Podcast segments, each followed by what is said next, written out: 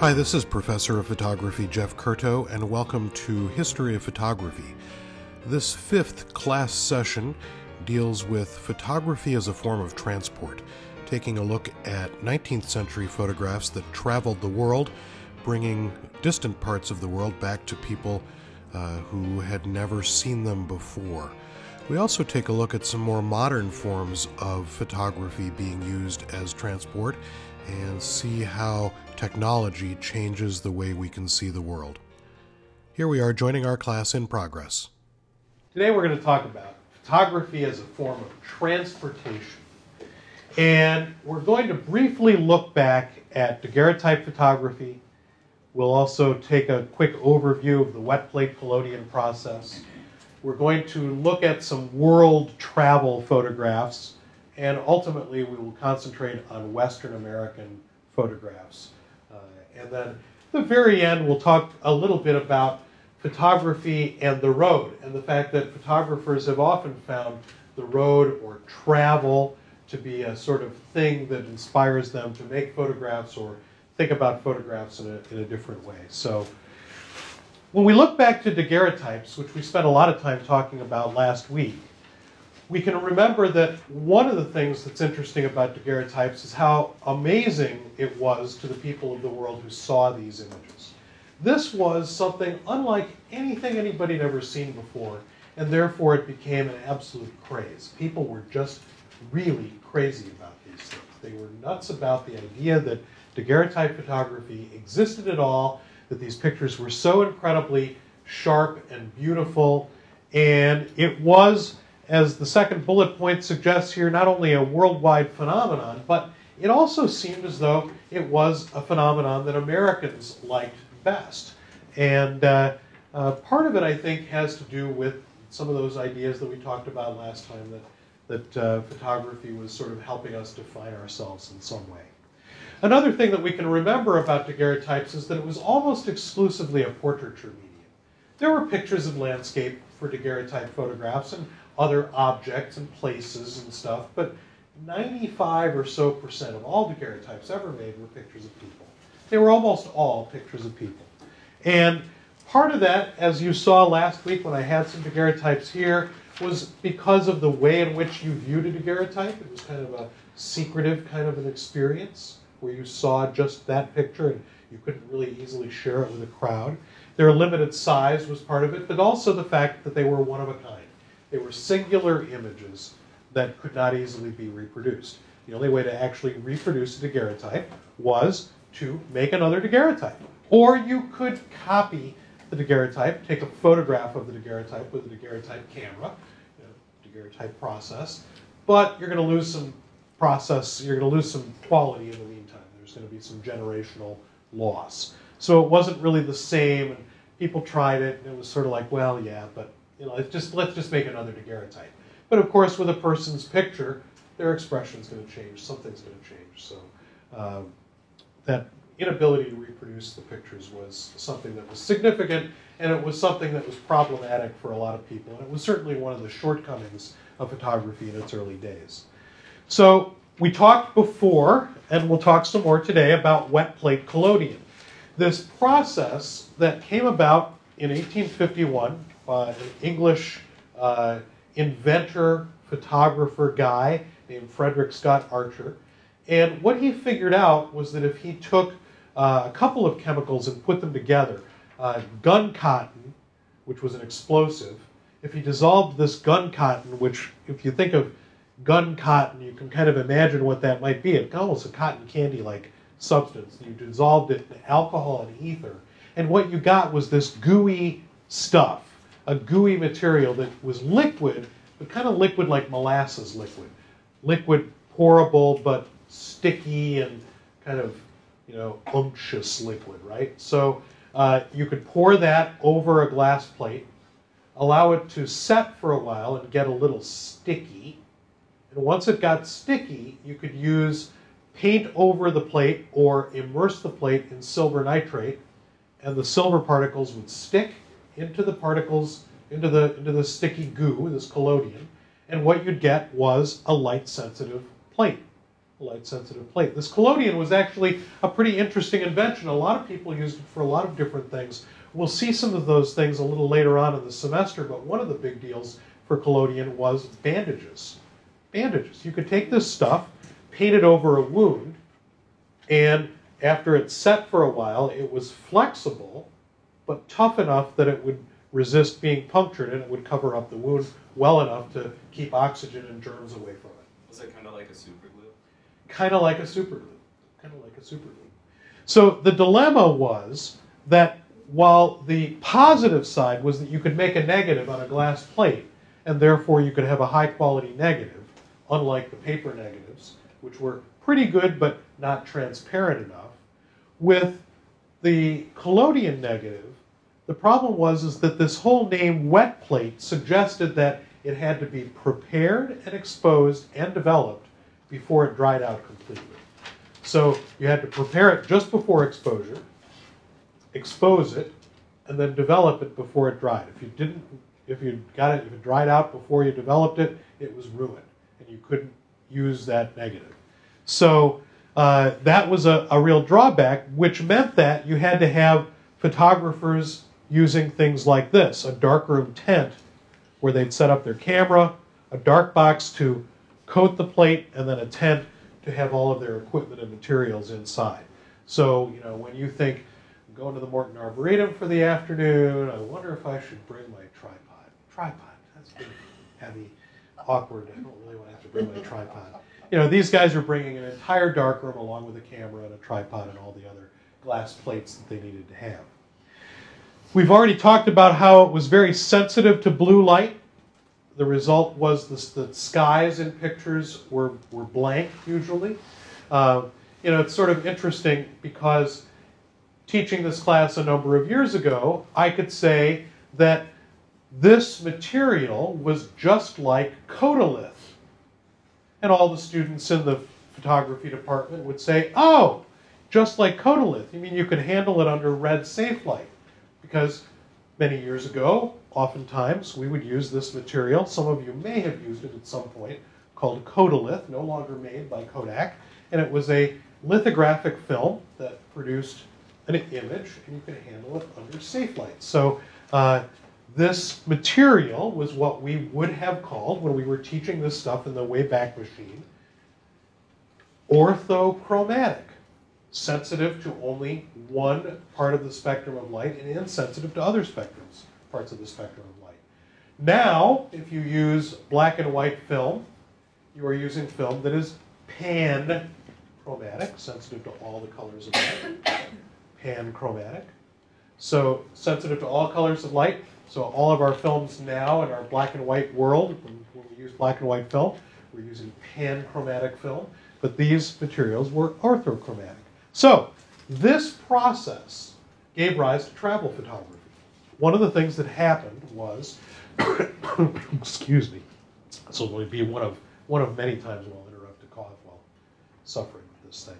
So as wet plate collodion expanded, now it was possible for photography to travel. You know, photography could have traveled before, but because the daguerreotype was small, because it was not easily reproducible, it really didn't do much for travel photography. I mean, you couldn't take a picture of some place and easily distribute it. But wet plate collodion made it possible to make a negative that could easily be distributed. So wet plate collodion was a process done in the field. You had to have the darkroom, you had to have all the apparatus, and you had to be in the field to do it.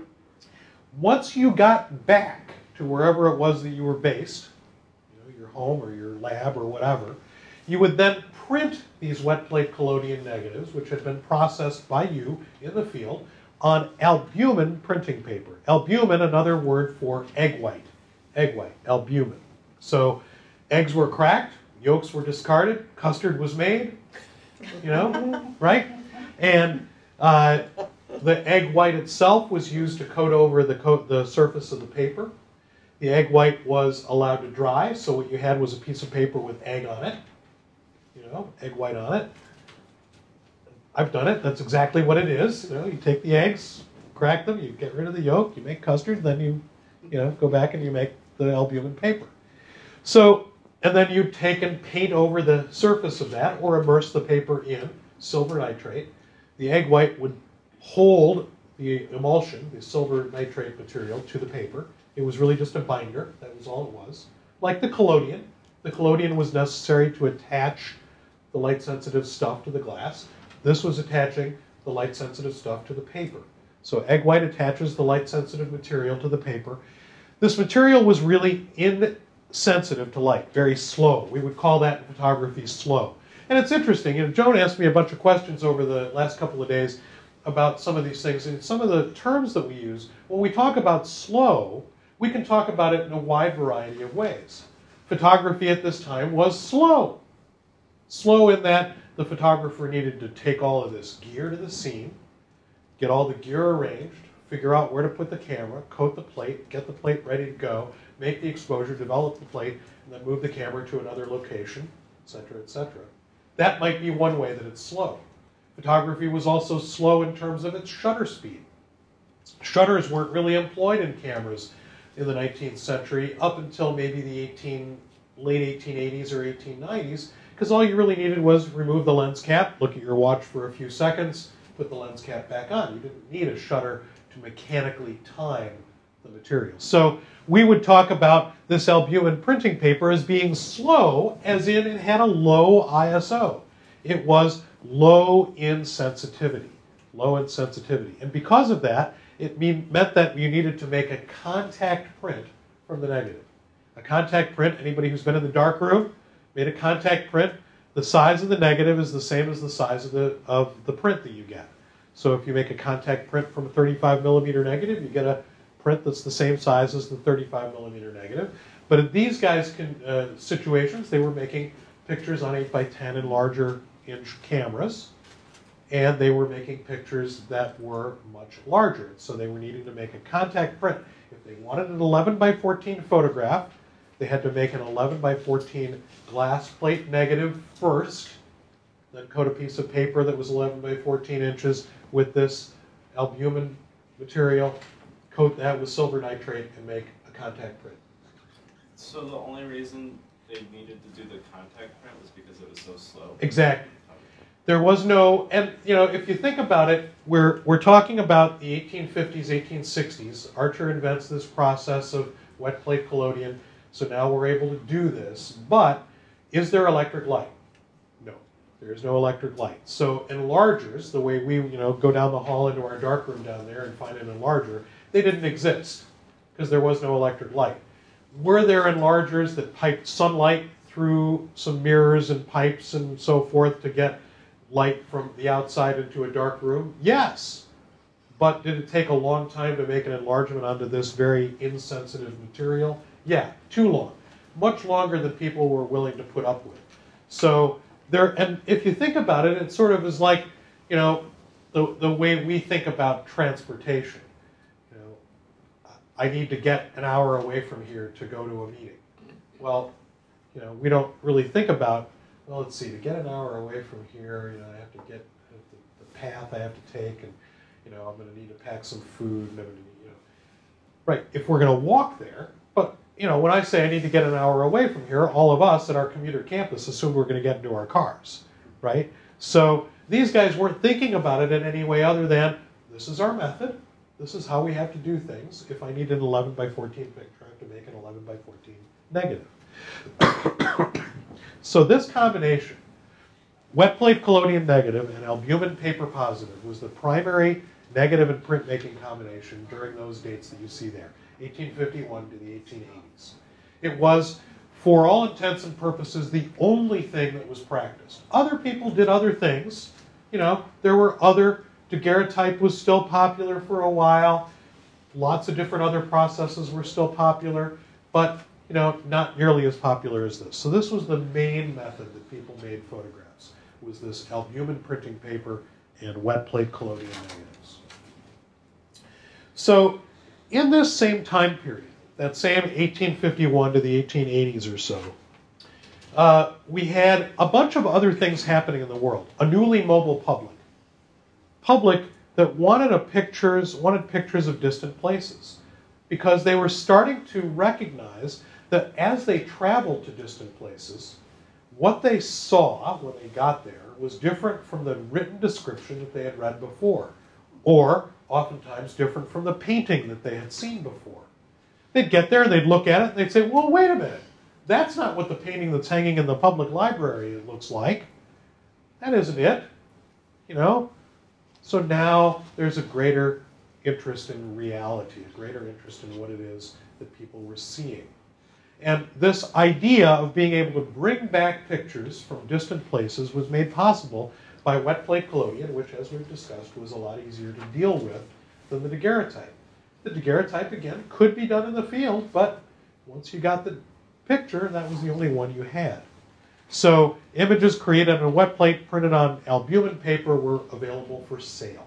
You could go into a store, you could buy them. You could go into a store anywhere near where most people lived in, you know, any kind of metropolitan area, and go into a store and buy a picture of, you name it, just about some distant part of the world. Yes? So, when you get a negative and you go to print it, does that mean you had to do several egg white covered pieces of paper to print copies? So, exactly. So if you had one negative, just like, you know, if you could imagine being in the dark room today, you know, you had one negative, it's in the enlarger, and in order to make 5 prints, you have to take 5 pieces of paper, expose those 5 pieces of paper.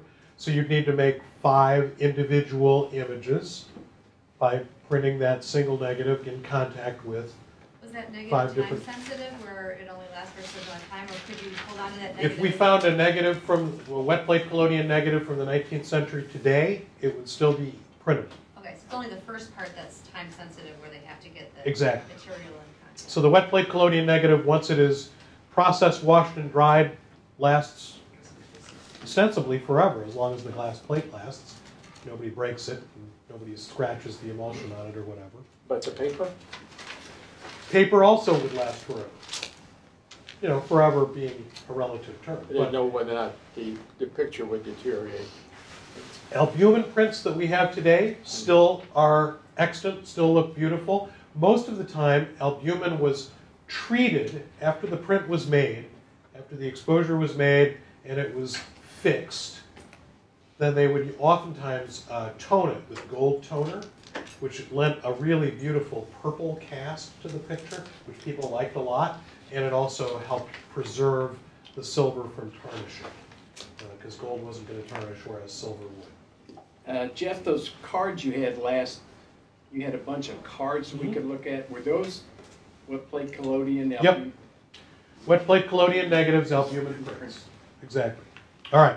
So all of this created a sort of armchair travel for the masses. When we think of armchair travel, we might think of, you know, sitting on a Saturday afternoon and watching, you know, some PBS travel show that takes us to some place. But this was a kind of a new and novel idea, that what you could do was sit in a chair somewhere in your comfortable home and look at pictures from distant places. And one of the champions of this was a guy named Oliver Wendell Holmes.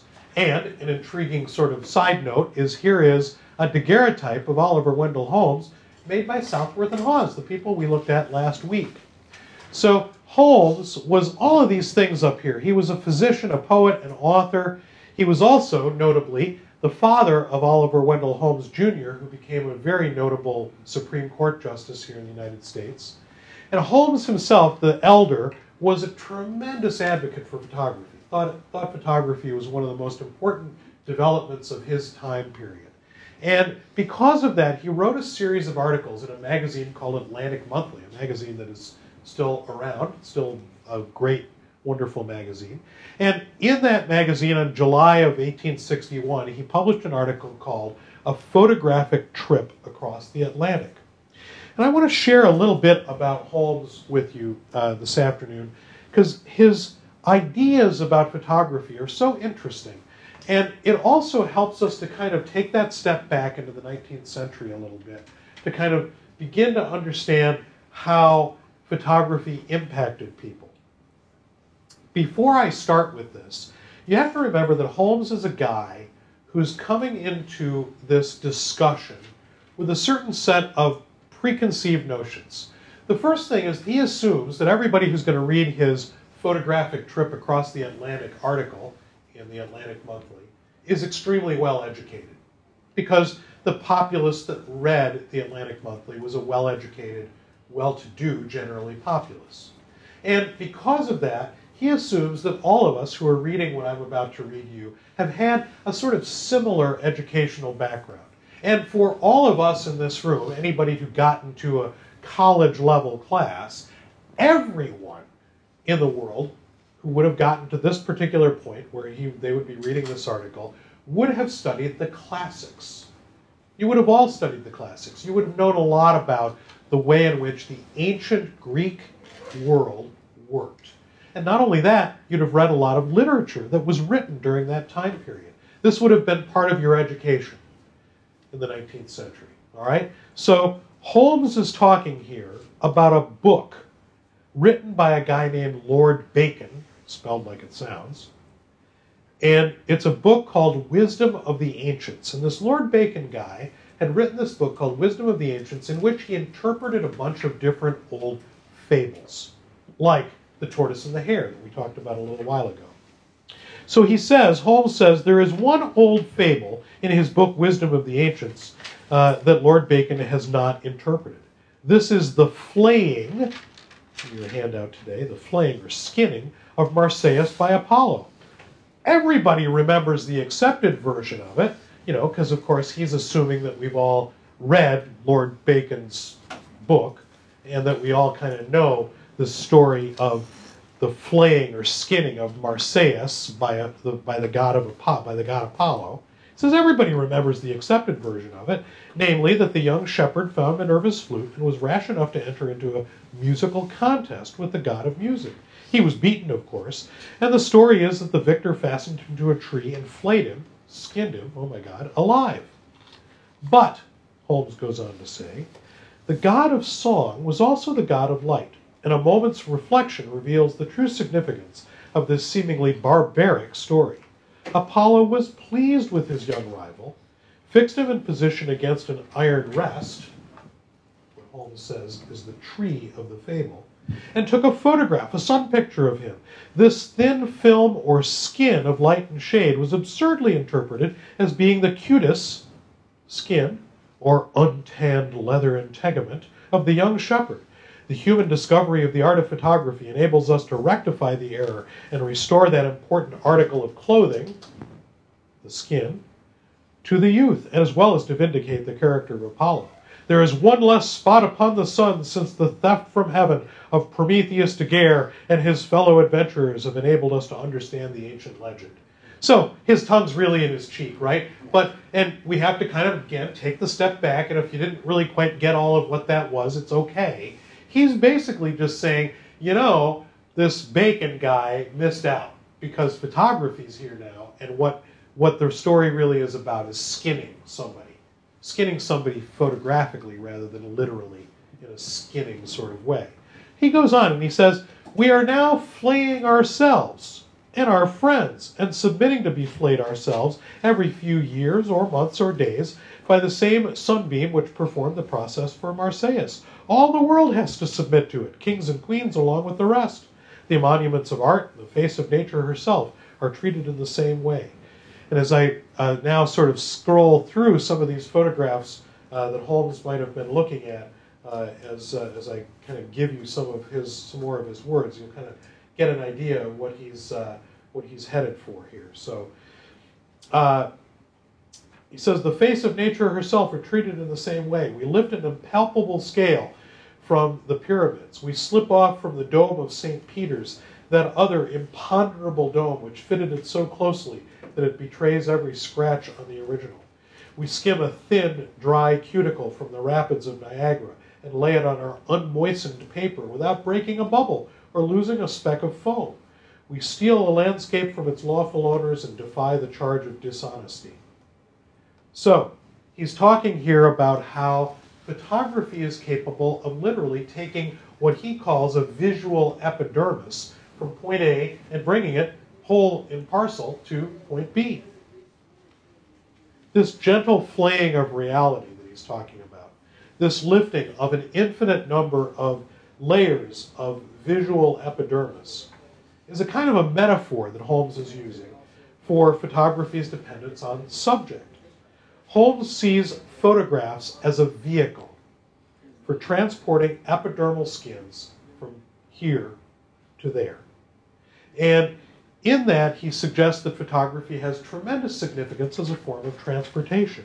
He goes on to say, the cream of visible creation has been skimmed off, and the sites which men risk their lives and spend their money and endure seasickness to behold, the views of nature and art which make exiles of entire families just for the sake of a look at them, these sites gathered from the Alps, temples, palaces, pyramids, are offered to you, the readers of his article, for a trifle, to carry home with you, that you may look at them at your leisure, by your fireside, with perpetual fair weather, when you're in the mood, without catching cold, without following a guide, in any order of succession that you wish. You can go from a glacier to Vesuvius, cold to hot, right? You can go from Niagara to Memphis. He's not talking about like Graceland, right? Memphis, Egypt, right? So Niagara to Memphis. As long as you like, and you, he's pointing at us, you, native of this incomparably dull planet, have hardly troubled yourselves to look at this divine gift, which, if an angel had brought it from some sphere nearer the celestial throne, would have been thought worthy of the celestial messenger to whom it was entrusted. Wow. He's saying, you know, you don't get how cool this is. I can sit wherever I want, and I can go to Greece. And then the next thing I can do is I can go from Greece to China. And from China, I can go to rural England. And from rural England, I can go to Rome. And I don't have to go anywhere. I can just sit here maybe with a little glass of brandy. You don't get it, he says. You don't get how incredibly wonderful this is to be able to do that. He touches on the fact that some skins are flayed more effectively than others, that some flayers are possessed of a greater manipulative power over the taking of these skins than others are.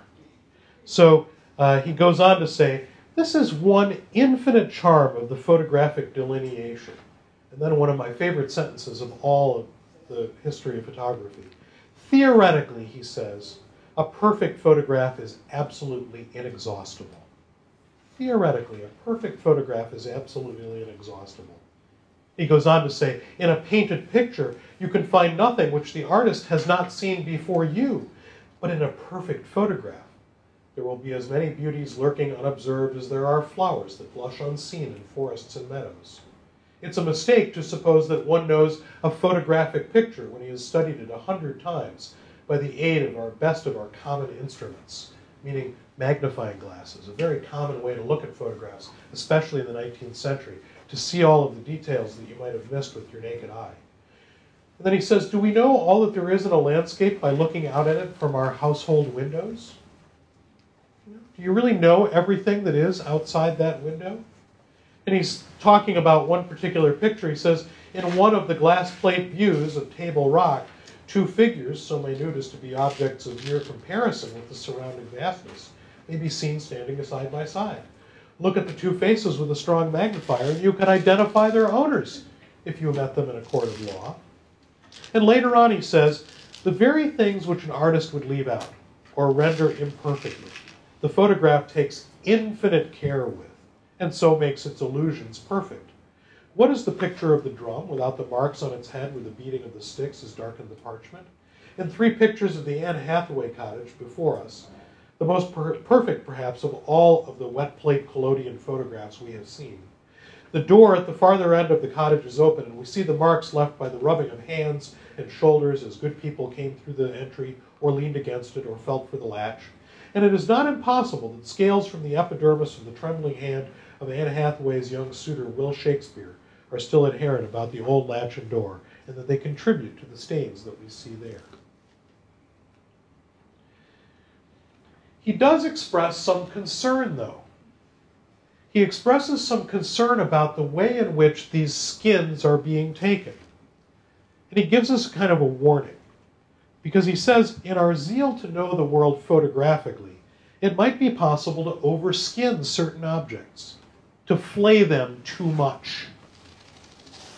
And he says, there is only one Colosseum or Pantheon, but how many millions of potential negatives have they shed, representative of billions of pictures since they were erected?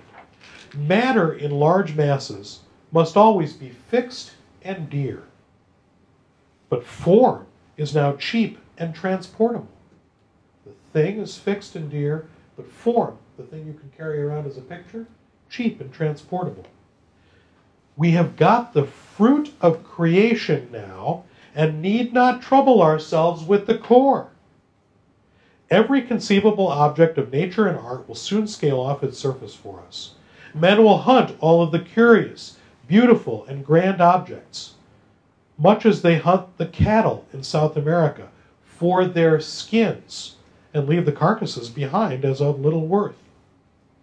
And again, his tongue might be in his cheek, but I think he's foreshadowing one of the things that we've seen in our modern society, that people's photographs are sort of a stand-in for the experience of actually being in the place altogether. That the photograph, if contemplated at all, is contemplated later, maybe after the fact, and maybe the experience of standing in that place may have less value. He cautions us that we have to be very careful not to wear out our subject matter. So our loss of awe in the face of the natural world is what he's cautioning us about. Modern travel having brought the wilderness within our weekend grasp, but the camera, more than anything else, has been the thing that has devalued the remote and the exotic. The camera has devalued that stuff. And Holmes is sort of foreshadowing one of those great aesthetic tragedies of the 20th century. The camera devalues what we see. A couple of interesting pictures here. We've kind of traveled the world. Here is H.H. Bennett, a photographer who had a studio in Wisconsin here, photographing in the Wisconsin Dells. There's a great museum about Bennett. Anybody ever been there? In the Wisconsin Dells? If you're ever up in the Wisconsin Dells for any reason, this is one of those things that's a little bit better than the average Wisconsin Dells thing to do. So Bennett, an amazing photographer in his own right. Did he make it? It looks like he's not going to. It doesn't look like he's going to make it, does it? That's his son, right? Yeah, yeah.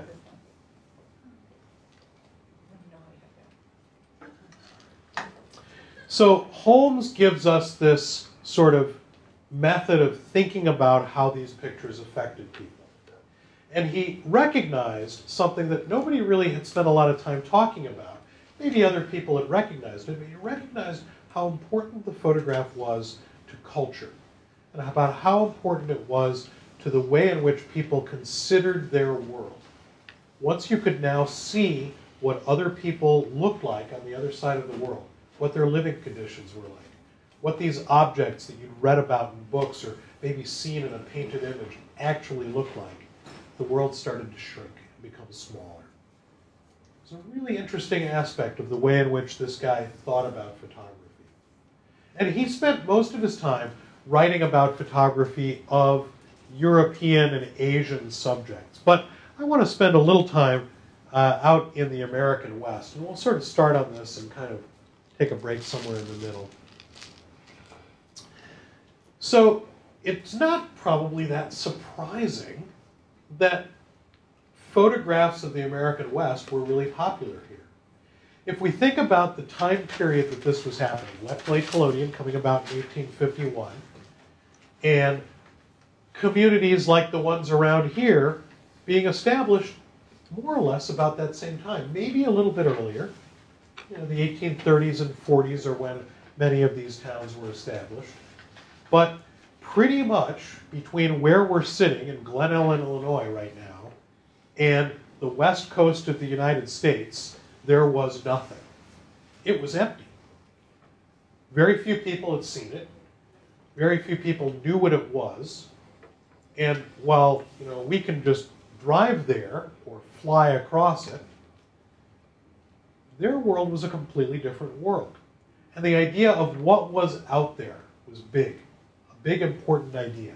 We had not even really begun to grasp the vastness of this space that we now had as part of our own nation.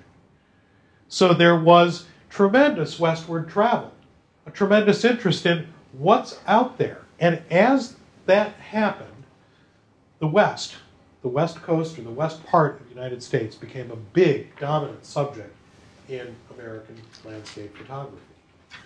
And part of that had to do with the fact that the East had already been skinned.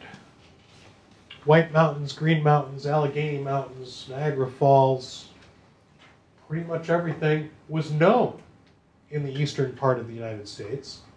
So now there's this desire to find out what's out there. What does it look like? How can we use it? What can we do with it? Can we live in it? Can we exploit it?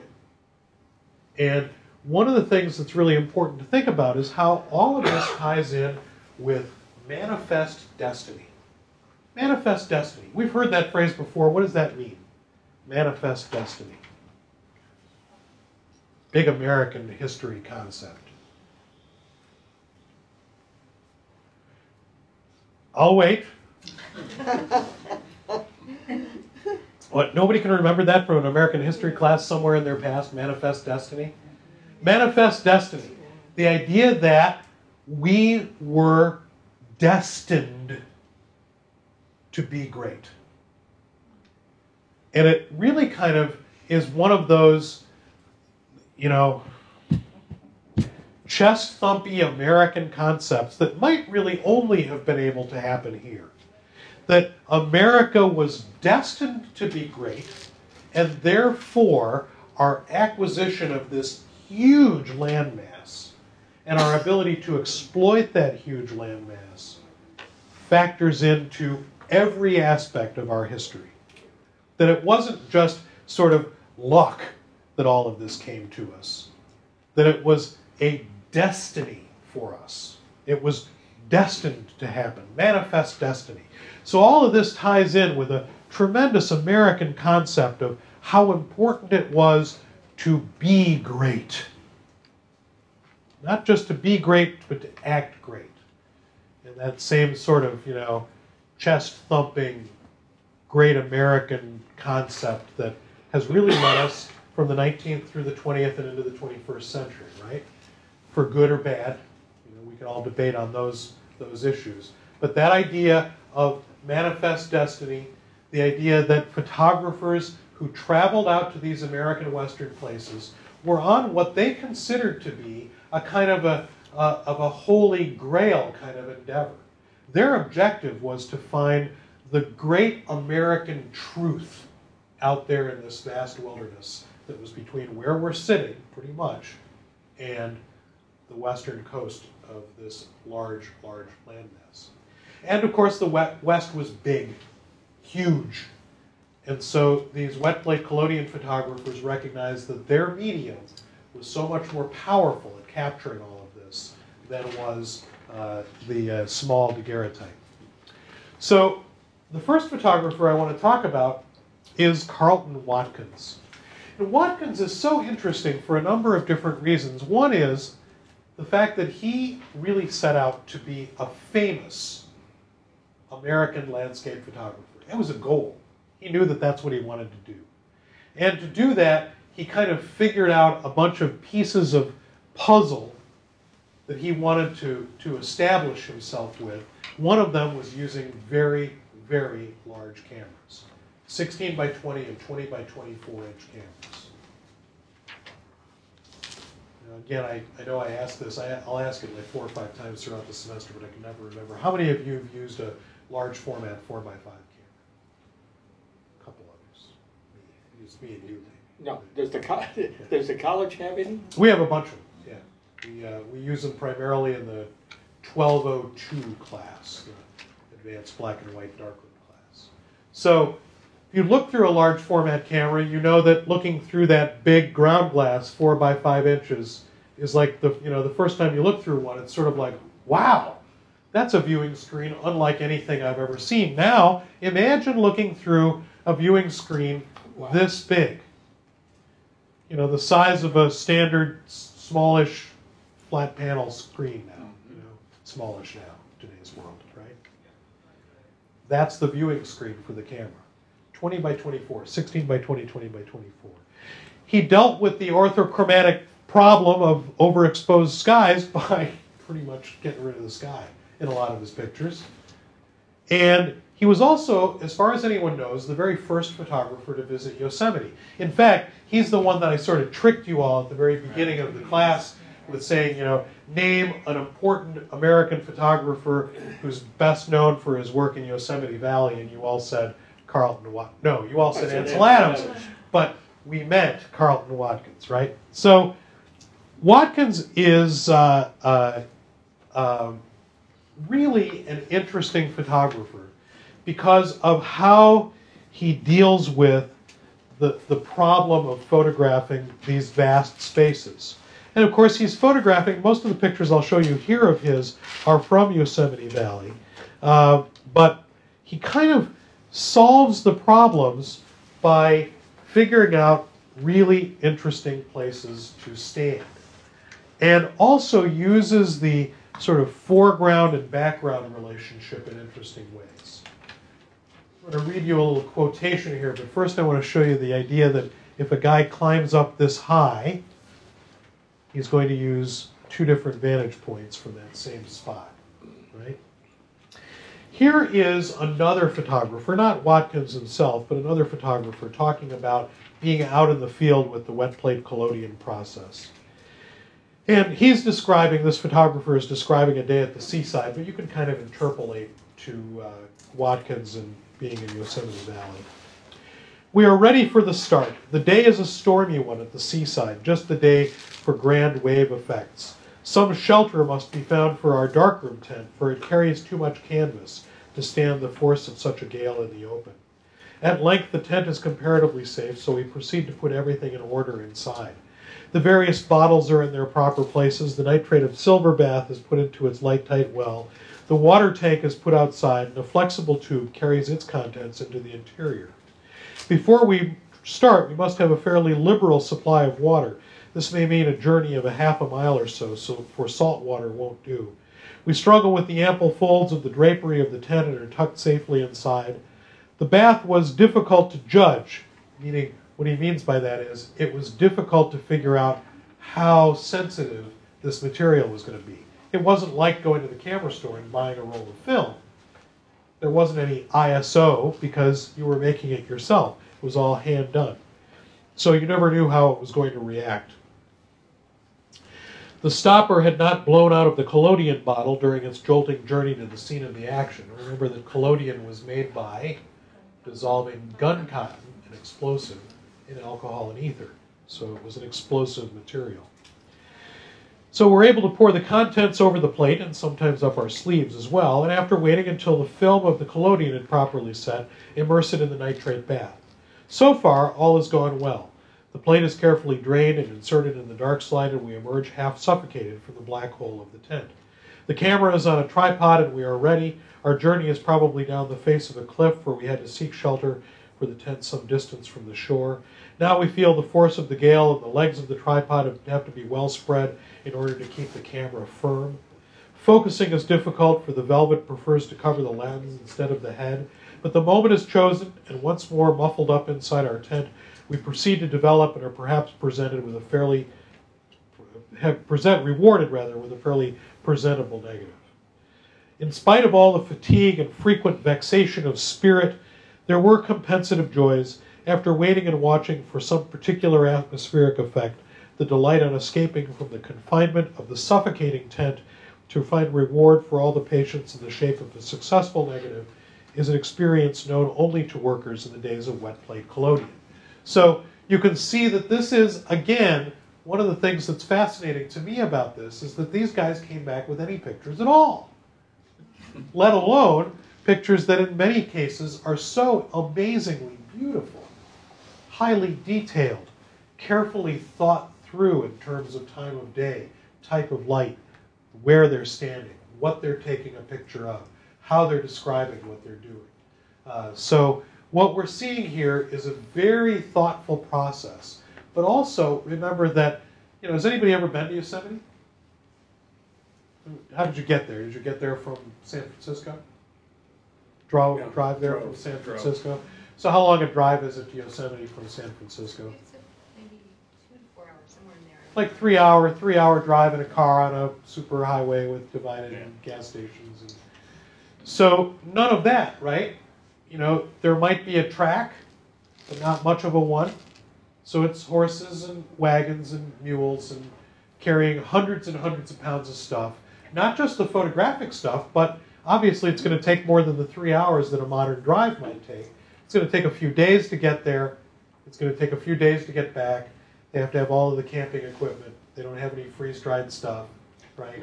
They don't have any nylon, lightweight, whatever. It's glass bottles, canvas tents, metal tent poles, you know, hammers, shovels, guns, ammunition, you know, the whole shebang, right? So it's a big, big operation to get out there and be able to get back. So let's look at Muybridge. We'll look at Edward Muybridge, and then we'll kind of we'll take a break after Muybridge. So Muybridge is interesting. We'll actually see Muybridge a couple of different times this semester. We've already seen him in a couple of different ways, wearing both of the hats that he's well known for. You will recall that Muybridge is the photographer who had the stop-motion horse, the horse where he was able to capture the horse at full gallop and all four of its hooves off the ground at one time. And we'll come back to that body of work that Muybridge did at a later time. But what's interesting is that Muybridge and Watkins were both based out of San Francisco, and they were competitors. They were rivals. They knew of one another. They knew the work that the other guy had been doing. And they tried really hard to figure out a way to outdo each other.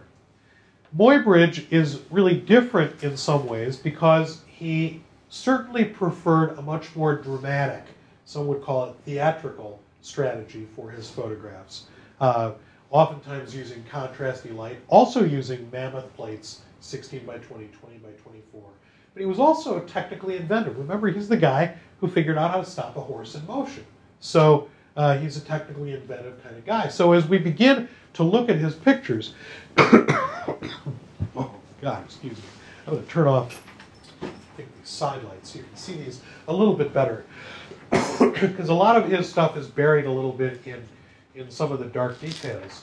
One of the things you'll notice, and let's just go back to this one really quickly, is that a couple of things are really different from Muybridge. One is that he often uses super dark shadow areas that often take up huge amounts of the picture.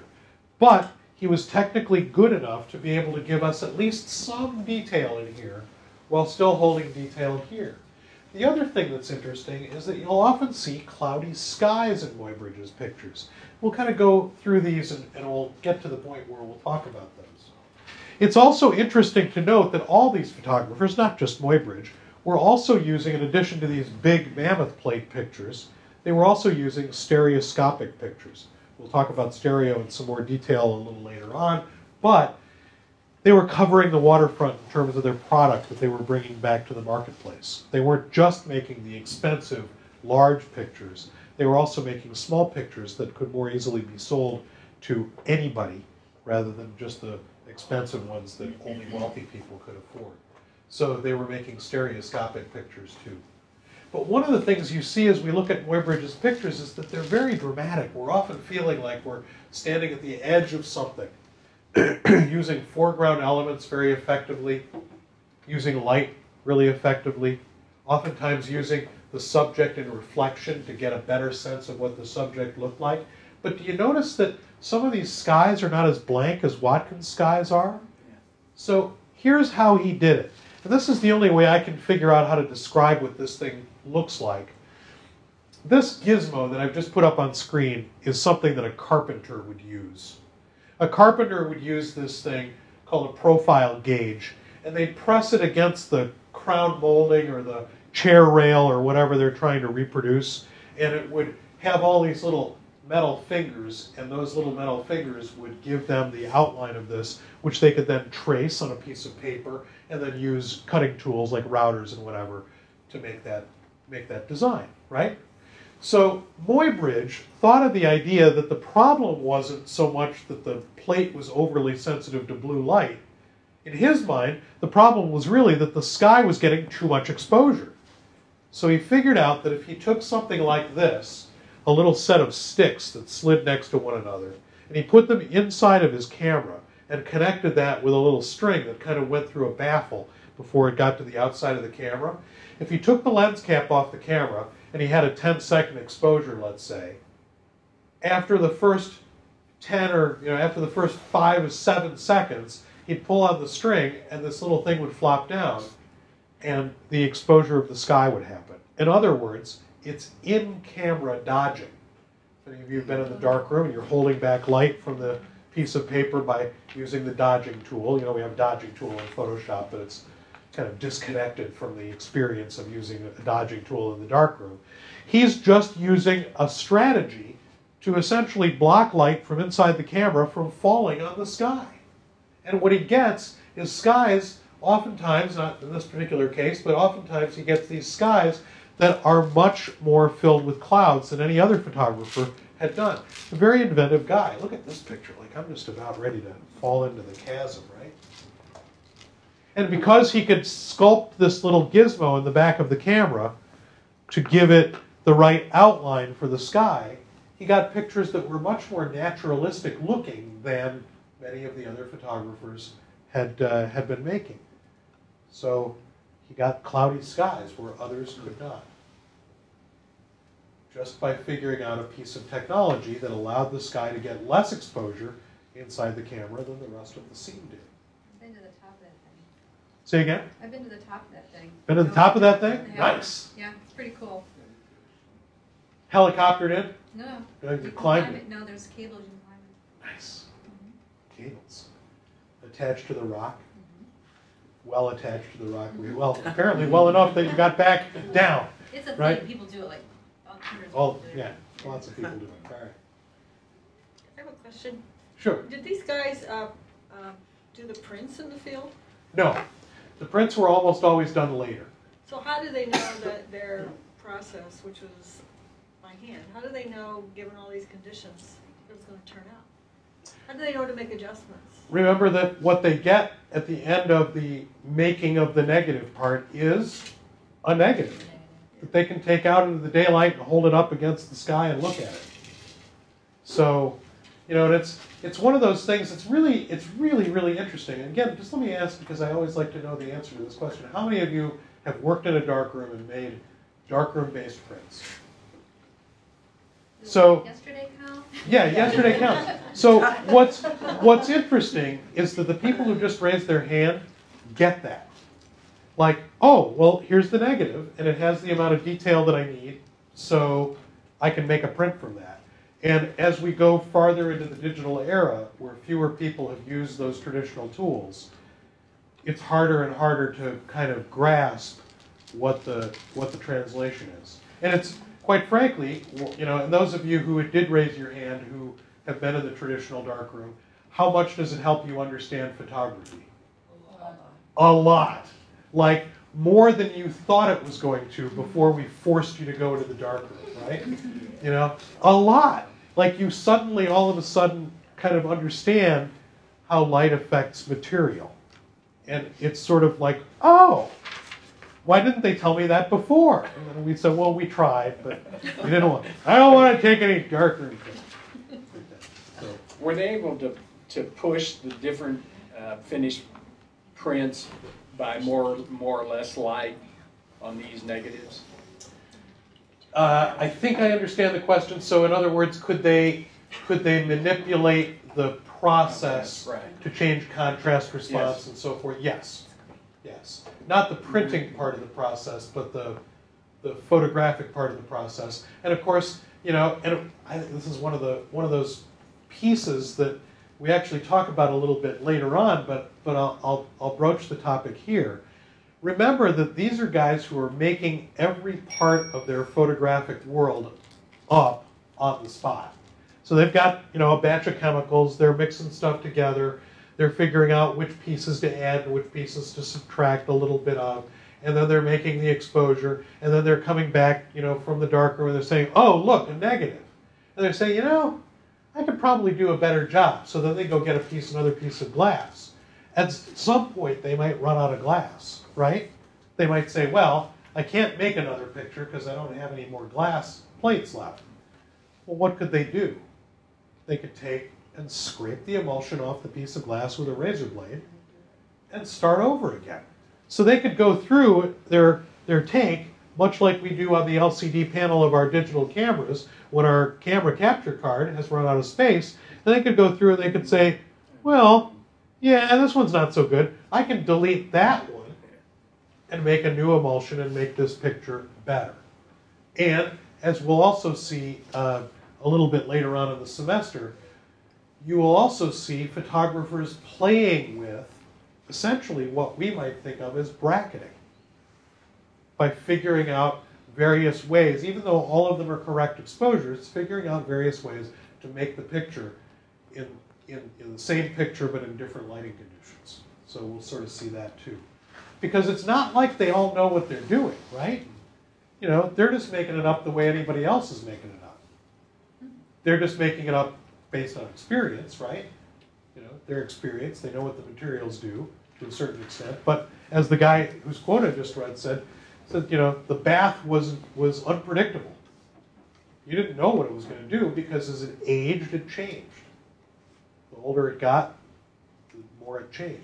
So how long did you have to leave the negative and the albumin paper in contact? It depended on everything, really. Where were you in the world? How intense was the sun? It would take longer to make a print from an albumin negative. From a wet plate collodion negative, it would take longer to do it in February in Chicago than it would in, you know, August in Georgia. Right? So how did they know? Was somebody just watching it the whole time? Just watch it the whole time, and it is this albumin printing paper was what we would call a printing out paper. So, those of you who've been in the darkroom, you expose the piece of paper under the enlarger, and then when you take it out from the easel and underneath the enlarger, what does it look like? A white piece of paper, right? And then what happens? You put it in the developer and Magic happens, right? Yeah. So the image develops out. So the developer takes the light signal that's in the paper and causes the chemical reaction to occur inside the paper. This material was printing out paper. The longer it was exposed, the darker it got. So what they'd literally do is they'd have essentially what looked like rail cars with a rack on them. And they'd have racks and racks and racks of these negatives in frames in contact with the piece of paper. They put them out on a rack inside of a building. Somebody pushed this car outside of the building on a track. Light would fall on the images, and they'd have kids who'd run up and down this rack and grab the frames off and take samples down, and people would take them into the dark and peek at them to see if the exposure was right. Once it was right, then they'd fix it, wash it, and dry it. So, and they would do that in a large number of images, hundreds at a time. You know, that same question that Deb asked, you know, how do you take one negative and make multiple prints? You can only make one at a time, right? Because you only got that one negative. So, Timothy O'Sullivan. O'Sullivan got his first photographic training from Matthew Brady. During the Civil War, he was an inexperienced guy that Brady hired to go out and make Civil War pictures. And one of the things that's interesting about O'Sullivan's photographs, and it's interesting to sort of contrast them with the photographs that we've been looking at that are really intended to be kind of beautiful images, O'Sullivan's pictures are often not necessarily beautiful.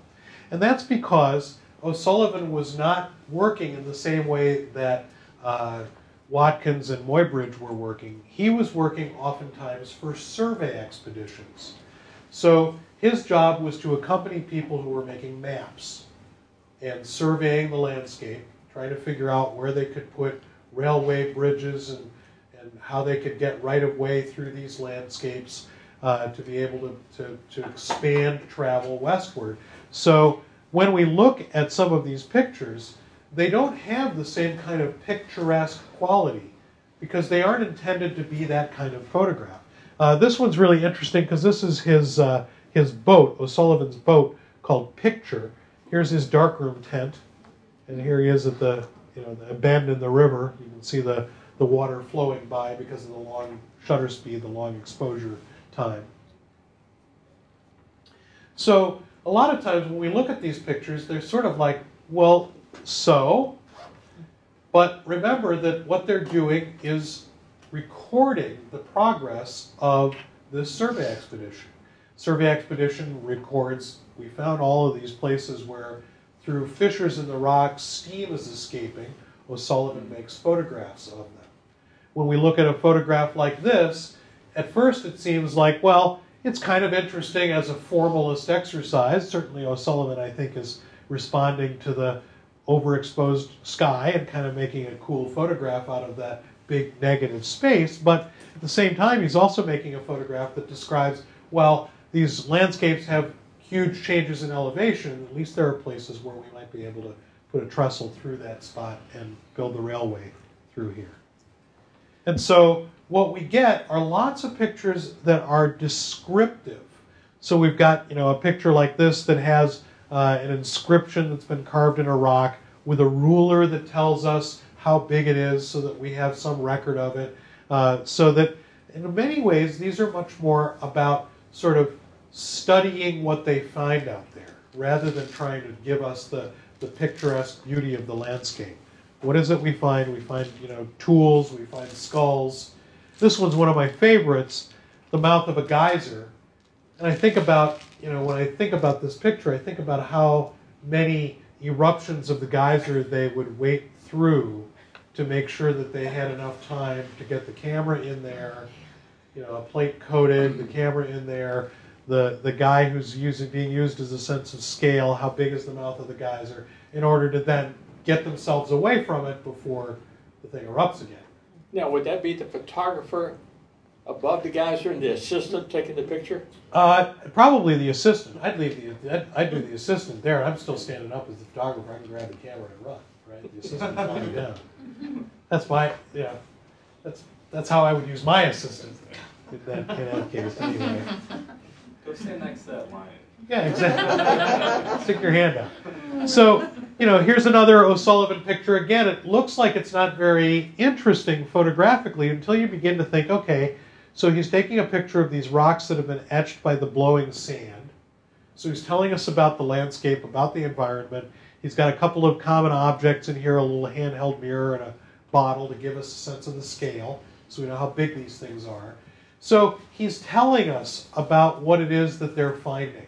And so, in many ways, these are pictures that are not intended to be quite so specifically about the beauty of the natural world, but rather much more about what it is that they discover. And yet, every once in a while, he'll make a picture that's really quite beautiful, and of course, a photograph that we know from more contemporary photographers, sort of one of those things that oftentimes gives us a sense that photography is bigger than what we had thought it was when we started looking at the history of the medium.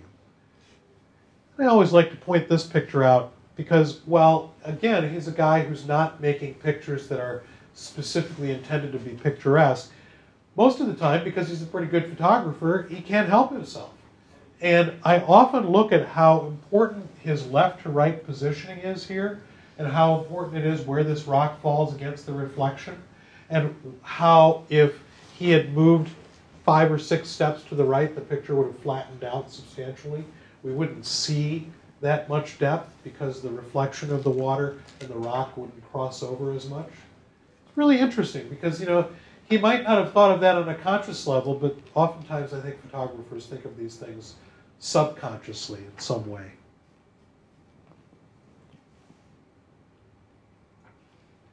Another photographer that I wanted to just give a little nodding glance to is this guy, A.J. Russell. Russell's probably less well known than a lot of the photographers of the American Western landscape, but I really find Russell to be tremendously interesting for one major thing, and that is his use of the figure in the landscape. And, you know, we just saw a picture of the guy, like, next to the geyser, and earlier today we saw a few pictures from, you know, faraway places like Egypt or wherever where there's, you know, a guy standing next to the Sphinx's head or the Colossus's head. But here with A.J. Russell, these pictures are, in my mind, a lot less about scale. I mean, they're really something else entirely, I think. And it's at some point they're fun too because they become a kind of a Where's Waldo, you know, there's the guy, right? So I suppose you could suggest that the pictures are at least in part describing scale. But I also think they're describing conquest. They're describing something that goes beyond how big is this guy in this landscape. And if you've ever read any literature written by any of the people who traveled out into these remote areas before they were settled, a lot of these people, kind of there's a refrain almost amongst them. And they kind of talk a lot about how brave we are, how we must look out here, we brave people in the middle of nowhere, making our way in the world. So a lot of times I see these people and they're not really kind of, you know, if this guy was really meant for a sense of scale, you know, you put him way over here or something, or, you know, you'd get him to stand over there, you know, whatever. But I think it's as much about man in nature, and the way in which these guys kind of confronted the natural world, and the fact that it was a very quiet place. It's interesting, too, when you look at these pictures are a little less quiet than the other ones we've looked at. The other ones, there's no indication of man's presence. But here there's a guy standing there somewhere and talking about the way he exists in the world in a kind of a different way than, certainly than the sense of scale. And I love this guy with his arm up, you know, sort of waving. Remember that there is something about the natural world and its connection to the other, to the spiritual world, that factors into this. That for many people, in especially this country, the natural world, especially this untouched, virgin natural world, it was our cathedral. It was our spiritual center. We didn't have a Chartres or a Notre Dame, or a St. Peter's, or a St. Paul's. What we had was this natural world that has its own sort of spiritual reality in some way. Everybody always sees this guy up here, but a lot of people miss these guys, so I like to point them out down here under the rock.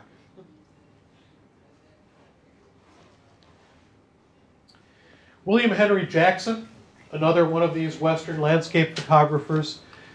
His pictures are often very romantic, meaning that they have a kind of inner quality to them that sort of suggests the romantic beauty of the natural world, but also the mystical nature of nature. There's, you know, something about these pictures that might be a little more sensitive in some ways.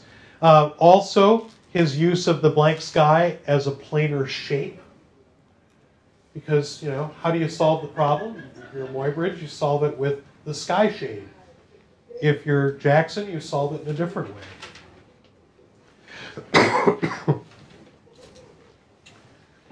So here's William Henry Jackson, one of my very favorite pictures. I mean, it's like one of those pictures that, you know, none of us at some point in our lives as a photographer haven't found light raking across grass or some other textured object late in the day or early in the morning. a beautiful thing to photograph. So, you know, here he is photographing that beautiful thing, including himself in the picture in his shadow. Do you know where that is? I don't. I don't know where that is. But I guess, you know, Wyoming maybe? Montana? I wondered if it was Montana. Yeah. The other thing that is worth sort of pointing out here, and again, for most of you who haven't used the view camera, this is kind of a revelatory bit. So your single lens reflex camera takes the light coming through the lens, bounces it off of a mirror, bounces it off a couple more mirrors, and reflects it into your eye. And as it does that, it rectifies the upside down image, right? We know that every lens turns the thing upside down, but if you're using one of these cameras that has a lens and a viewing screen and no mirrors inside to turn the image upside down, when you look at the picture, you're looking at the scene upside down. When you view through the viewing screen, you're viewing the image upside down. You're viewing the world upside down in a large format camera. No matter how you use it, the picture is always upside down, and it's always laterally reversed, left to right. So one of the things that's really interesting to think about whenever you look at any of these 19th century photographs is that the photographer was always looking at the picture upside down and reversed left to right. So because of that, we often find that they're making compositions that have a kind of interesting abstract quality to them. This one's a pretty great example because it kind of works just as well as a photograph upside down as it does right side up. Photographically, compositionally, it works the same way. So it's really interesting as you see these pictures to think about the fact that the photographer is always looking at them upside down and reverse left to right when they're looking through the camera. Eventually, for those of you who have used the large format camera, you kind of get to a point where you don't think about it that way. You don't really, it isn't upside down. I mean, it is, but you do the mental gymnastics to sort of flip it right side up anyway in your head. So another one that, you know, that another photographer often accompanied survey expeditions, so oftentimes the pictures are of a thing. Not particularly photographically fascinating, but really interesting to those people who are armchair travelers or are using these pictures to further illuminate what it is that they're talking about. And then there's this photograph by William Henry Jackson, which points up the thing I was just talking about a minute ago. This is Jackson's best-known photograph, his most popular photograph in terms of its sales, called The Mountain of the Holy Cross. You'll still find people who go to this spot, stand in this spot, make this photograph in the springtime. This is one of those places where it really depends on where you fall on the sort of spiritual scale, and I try to sort of present it in a neutral way. But for the 19th century American, this picture was clear and pure evidence of God's existence. The fact that the snow in the spring revealed a cruciform shape in the side of the mountain was untarnished evidence of God's existence in the world and God's existence in the natural spiritual world. And so that relationship between nature, man, and God kind of all comes together in this particular picture. Again, that idea of the American landscape being our cathedral, our place where we understood in a different way that connection to the other. It's another piece of data we sort of glossed over this. We'll come back to it a couple of times.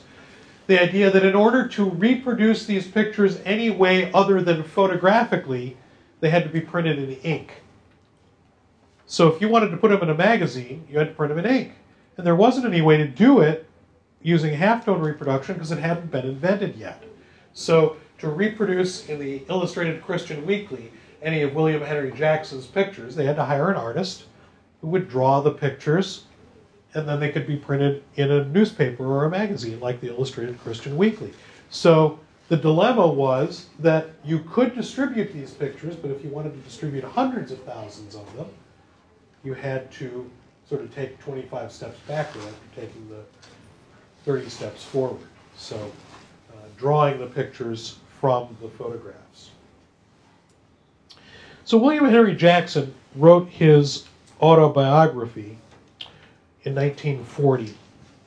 He called it Time Exposure. I love that, right? Time Exposure. And I thought I'd just share with you a little nugget from it as we look at some of his pictures here. He said, late the next afternoon, we had our first close view of the enchanted land when our party came upon the Mammoth Hot Springs. We were, so far as records show, the first white men ever to see those bubbling cauldrons of nature. And I found myself excited by the knowledge that the next day I was to photograph them for the very first time. I was particularly fortunate that first day. The subject matter close at hand was so rich and so abundant that it was necessary to move my dark box only 3 or 4 times. My invariable practice was to keep it in the shade, then after carefully focusing my camera, return to the box, sensitize a plate, hurry back to the camera while it was still moist, slip the plate into position, and make the exposure. The next step was to return to the dark box and immediately develop the plate. Then I would go through the entire process once more from a new position. Under average conditions, a round trip might use up 3/4 of an hour. At Mammoth Springs, however, there was so little shifting to do that I was able to cut the time into less than 15 minutes. Another thing that helped was the hot water at our fingertips. By washing the plates in water that came out of the springs at 160 degrees Fahrenheit, we were able to cut the drying time more than in half. But soon the inevitable compensation occurred. After going up the Yellowstone as far as Baronet's Bridge, we proceeded to Tower Creek. At the point where the stream drops into the gorge, the view is magnificent, but recording it on a glass plate from the bed beneath turned out to be my biggest photographic problem of the year. Clambering down and even up the steep sides of the canyon was not an insuperable task. Neither was moving the camera over the same route. But getting the heavy dark box within working distance was a stickler. In fact, in the absence of some sort of a mechanical aid, it couldn't be done. Since the mountain could not be brought to Mohammed, another method had to be worked out, and I finally solved the situation. After setting up and focusing my camera at the bottom of the gorge, I would prepare a plate, back the holder with wet blotting paper, then slip, slide, and tumble my way down to the camera and make the exposure. After taking my picture, I had to climb to the top, carrying the exposed plate wrapped up in a moist towel. With my assistant Dixon to help, cleaning and washing the plates, I succeeded in repeating the procedure 4 or 5 times.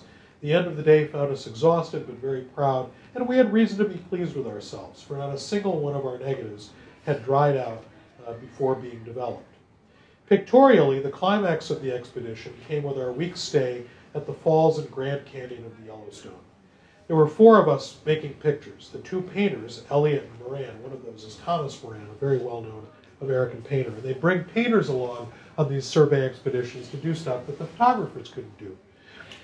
The other photographer was Jay Christman. I've got a couple of examples here of hand-colored photographs by William Henry Jackson, adding back the color that wasn't there in the monochrome rendition.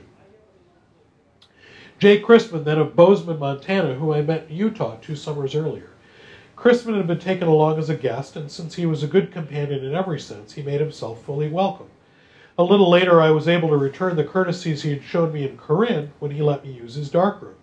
When his own camera was blown over into a canyon and destroyed, I turned over my old 6.5 by 8.5 camera to him for the rest of the trip. Within the next few months, and here is William Henry Jackson with his 20 by 24 camera, I was to begin to taste that little fame which comes to every man who succeeds in doing a thing before someone else does. Besides myself, there had been 2 other photographers in the Yellowstone that season. One of them was Christman, whose pictures never passed the confines of a purely local market. The second man was the expert T.J. Hine out of Chicago, who had been attached to the Barlow Heap party. Hine got back to Chicago just in time to have every single negative destroyed in the terrible fire of 1871. And so the fact that my pictures were the only ones to be published that year is something for which I have to thank Mrs. O'Leary's cow. And I love that, right? So, and again, stuff doesn't exist in a vacuum. You know, here's this guy getting his pictures published because the only other guy to make any decent pictures in that area, you know, had his negatives destroyed. So when we look at these pictures of the 19th century and look at the ideas that these guys were dealing with not only the big ideas about photography, but the sort of day-to-day realities of what they were doing. We can see really how remarkable they were. Not only brave men out there in the wilderness doing these sort of amazing things, but bringing back these photographs that were made with a great deal of sensitivity. And what I wanted to sort of wind up with is a little bit about the road. Because one of the things that I recognized as I sort of looked at the idea of photography as a form of transportation, as Holmes suggested that it was early on this afternoon, photography has always been invested in the road. It's always been interested in the road. It's always been a big draw.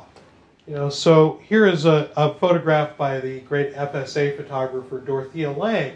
And when we think about the era that these pictures were made in, I mean, here's John Steinbeck saying, "A journey is a person in itself. No two are alike. And all plans, safeguards, policing, and coercion are fruitless. We find that after years of struggle, we do not take a trip. A trip takes us." Take a trip. A trip takes us. Jacques-Henri Lartigue, a photographer we'll explore in a little bit more detail later on, a young man who made almost all of his important photographs before he was age 17, most of them between the ages of 12 and 16.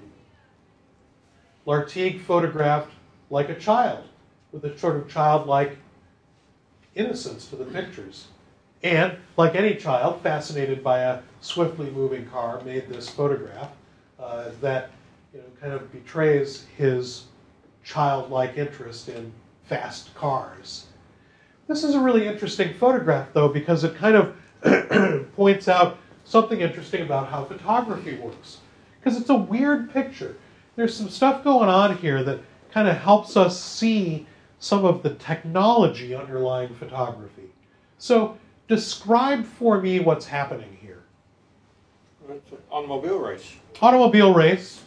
Spectators along the side of the road. What do the spectators look like? Betting. They're betting on it. Oh. We had like this. He's moving the camera as he takes the picture. What kind of weird lens is that? It's like... So what else do we notice about the car? The wheel isn't round. The wheel is not round, which, might produce a kind of a lumpy ride, right? Boink, boink, boink, as it goes up and down, right? But the wheel obviously is round. Why is the wheel not round in this photograph? And why are the spectators sort of seemingly blown back a little bit? But movement of the camera to capture the car. Movement of the camera to capture the car. Are they going down a hill? Are they going down a hill? Is it the lens? Would that make the wheel out of round? Is it the lens? Deb's convinced it's the lens. It's the movement. The camera's moving with the car, and since the picture, the timing of the picture, like the frame, something like it moves, and like it's cool. Because you've seen this picture before. That's why. It's. Yeah. You've seen this one before with me describing this, so you're trying to pull that back. Yeah. Joan has two. Trying to pull this back. All right, so how does a focal plane shutter work? Magic. It's magic. Just like the darkroom. Thank you, Andrew. How does a focal plane shutter work? Two curtains, right? Two curtains. One curtain that goes this way, another curtain that follows it. For long shutter speeds, 1 second, one curtain opens, the other curtain follows it. For faster shutter speeds, as the shutter gets faster, before the one curtain finishes its movement, the other curtain starts to move. For very fast shutter speeds, 1/500th of a second, 1/250th of a second, what might happen is that the first curtain starts to move and the other one starts to move at the same time. And what you get is a slit that runs along the focal plane. So what's happening here is that Lartigue is taking a picture of the car as it goes by, and he has a focal plane shutter camera where what's happened is part of the wheel has been exposed by this slit traveling up or down. Part of the wheel has been exposed at 1 second, fraction of a second, different time than the other part of the wheel. And as the camera's moving, the people's bottom parts are recorded at a slightly different time than the people's top parts are recorded. It's a weird picture that once you sort of start to think about how could that have happened, you kind of begin to think through the process of how photography works. How is it possible to expose this part of the wheel before this part of the wheel? Because it's obvious that this part got exposed first and this part last, right? Because this part is farther ahead. I'm sorry, the other way around. So it's going the other way. So this part farther ahead than the other part. Then why are the people angled this way and not angled? Because the camera is moving this way, okay, right? The camera is moving. Okay. He's trying to, you know, my guess is he was trying to capture the car in its entirety, but he missed, right? He got the back end of the car instead of the front end of the car. But probably, yeah, he's panning, making a better picture that way. Yeah, but he got it right because the driver is almost in perfect focus. In perfect focus, right. Yeah. So he got the pan motion. If any of you tried to do panning, it's harder than it looks, right? Mm-hmm. So a great photograph by one of the great FSA photographers, Walker Evans, part of the Farm Security Administration. And, you know, this is one of the things that I love about this little section of these few pictures, just a few that I want to show you, is that they really kind of detail the growing phenomenon of America's fascination with the automobile, and how as the automobile grew in popularity and our interest in it grew, that people's interest in how the car worked, what they needed to have, all of that kind of stuff begins to grow as well. It also points out, if you've looked at Walker Evans at all, and you probably should because he's one of the great American photographers, he tended to stand stock still straight in front of something. His MO was, if it's going to reveal its secrets, it's going to reveal it by me standing directly in front of it and taking its picture that way. Another FSA photographer, Marion Post Wolcott, talking about the sort of rural aspect of our culture. A pair of contemporary photographers, Gary Winogrand and Jim Allender, exploring the car culture of the 1950s and 1960s, but also looking at how the car culture begins to change our landscape, our environment. What's that landscape like as soon as we start to need garages to put our cars in? The great news photographer, Ouija, so named because his real name, Arthur Fellig, didn't really kind of convey the Ouija board-like sense that he was able to bring to being at the scene of the crime just at the moment that the crime happened, or a little bit afterwards, before the cops were even able to get there oftentimes. Is that a steering wheel in his hand? Maybe he was... Looks like. Yeah, left holding the steering wheel. Tennessee Williams, the great playwright, wrote, "What is straight? A line can be straight or a street, but the human heart, oh no, it's curved like a road through the mountains." We'll look at Robert Frank's project, The Americans, on a number of different occasions, a few different levels that we'll look at it. His project, Swiss photographer Robert Frank, his project, The Americans, was a pivotal point in the history of photography. Produced during the 1950s, post-war America, Frank talked about how important the car was to American culture in the 1950s. And his project kind of moves between cars and the way people spend their leisure time and the way people work. But over and over again in Robert Frank's world of America in the 1950s, we see the car becoming an important part of how we perceived ourselves. The guy who wrote the foreword to Robert Frank's book, The Americans, was Jack Kerouac. Kerouac, an author you're probably at least marginally familiar with. We'll talk more about Kerouac later. From Kerouac's book, On the Road, what is that feeling when you're driving away from people and they recede on the plane until you see their specks dispersing? It's the too huge world vaulting us, and it's goodbye. but we lean forward to the next crazy venture beneath the skies.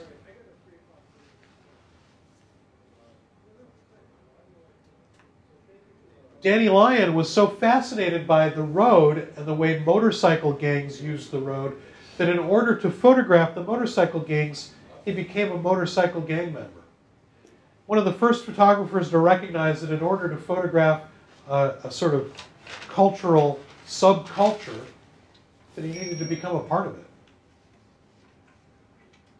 Lee Friedlander, whose huge, enormous body of work has often used the car as metaphor for our sort of shell and how we view America, what we see America as, how America's landscape is really defined by our view out the window.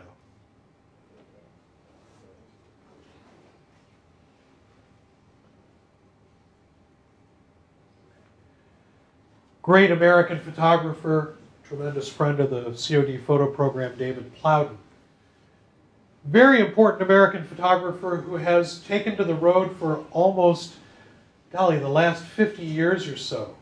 Most all of his work has been made from going out on the road and finding cultures that, and parts of our American culture that he begins to understand are disappearing from around us. Photographing roadways, railways, railway stations. Not his most recent book, but a recent book was this Requiem for Steam, all about the disappearance of the steam engines. Then a couple of photographers whose bodies of work have dealt with the sort of wreckage of the American road. Edward Bertinsky showing us mile upon mile of discarded automobile tires. Chris Jordan showing us what happens to our cars after we're done with them. And of course, the photographer that everyone identifies with these magical, wonderful pictures of the natural world, Ansel Adams, has photographed the road itself. A photographer you wouldn't really think of as making this kind of photograph. I know you've got to go to the dentist after, so I don't want to. No, go ahead. I mean, you told me beforehand, so that's fine. I don't want you to be late for the dentist because, you know, I know what happens then, because I've been late for the dentist. And then the last thing I want to ask you about is ask you to consider this about technology and how technology is changing some of the ideas that Oliver Wendell Holmes talked about at the very beginning of our class this afternoon, about what we do with that technology. So here is Google Earth. And with Google Earth, what's possible for us is to look at us. Here we are. Actually, this is slightly older Google Earth because it doesn't show one of our newer buildings.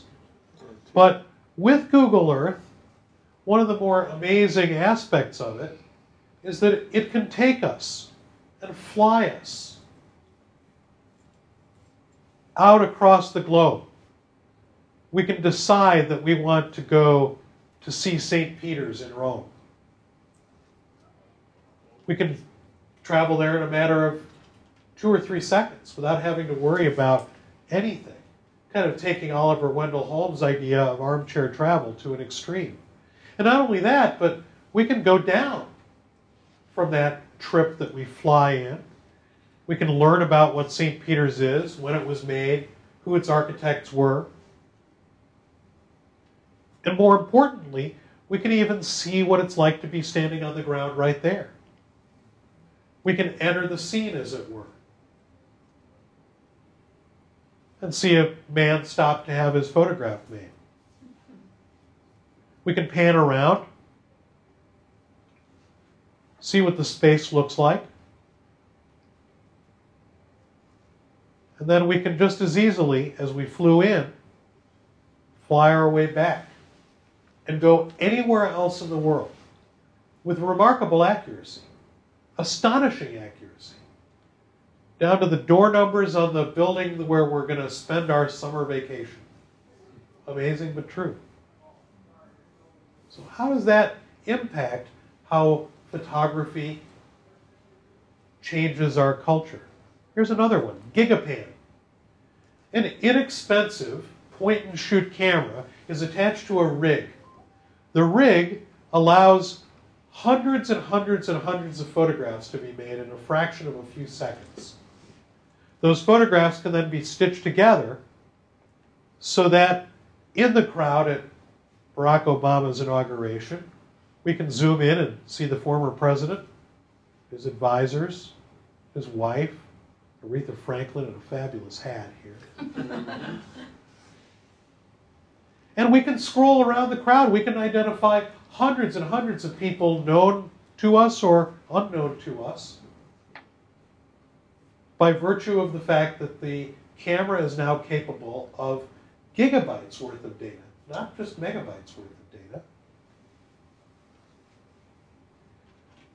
And then there's this, Photosynth. This is a Microsoft-developed application that goes out into the internet, finds pictures that have the keywords of the places that you might be interested in looking at, and on the fly creates synthetic views of what it is that you want to look at. So here we are at Notre Dame, and each of these pictures is being sort of brought into the scene on the fly, gathered from millions and millions and millions of pictures that are keyworded or identified as being Notre Dame. And one of the things you may have noticed is that it wasn't all just photographs. There were drawings, architectural renderings, wide variety of kinds of things. How does that impact how we perceive photography and how photography might think about how we might think about photography as a travel device? And then very lastly, photographs by Nate Larson and Marty Schindelman, a duo that work together on collaborative projects. And what they do is, as they say, we use publicly available GPS metadata in Twitter posts to track and photograph the locations that the Twitter posts came from. So they cull through Twitter looking for interesting stuff. And any of the Twitter posts that have metadata embedded in them that they find interesting enough, they'll go to that location and photograph that location and combine it with the tweet that went out in the Twitter post. Well, I just got laid off. Despite the raise, I had a sneaking suspicion there was no money. And yep, I was right. I knew something was off. Excuse me. Love hiding in the back at work because I have a 35-year-old creeper. Hashtag scared. Hashtag help.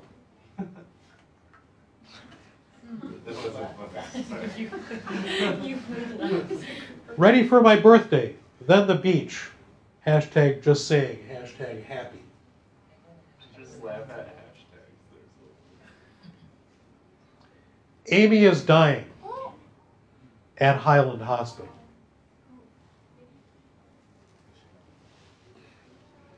Conflating these two things of location and photograph, changing our perception of what these mundane-looking places might be. Amy is dying at Highland Hospital. Tell me I'm not making a mistake. Tell me you're worth the wait. Oh my gosh. Well, it's a hot car, you know. Looks like a Plymouth. So, a much more personalized view of the way in which the world is when seen through photographs. Personalized, but sort of not personalized, too. I mean, we know that someone made those tweets, but we're not really sure, you know, who it is. Pretty interesting images. So, GPS, being able to travel to anywhere that we want within seconds.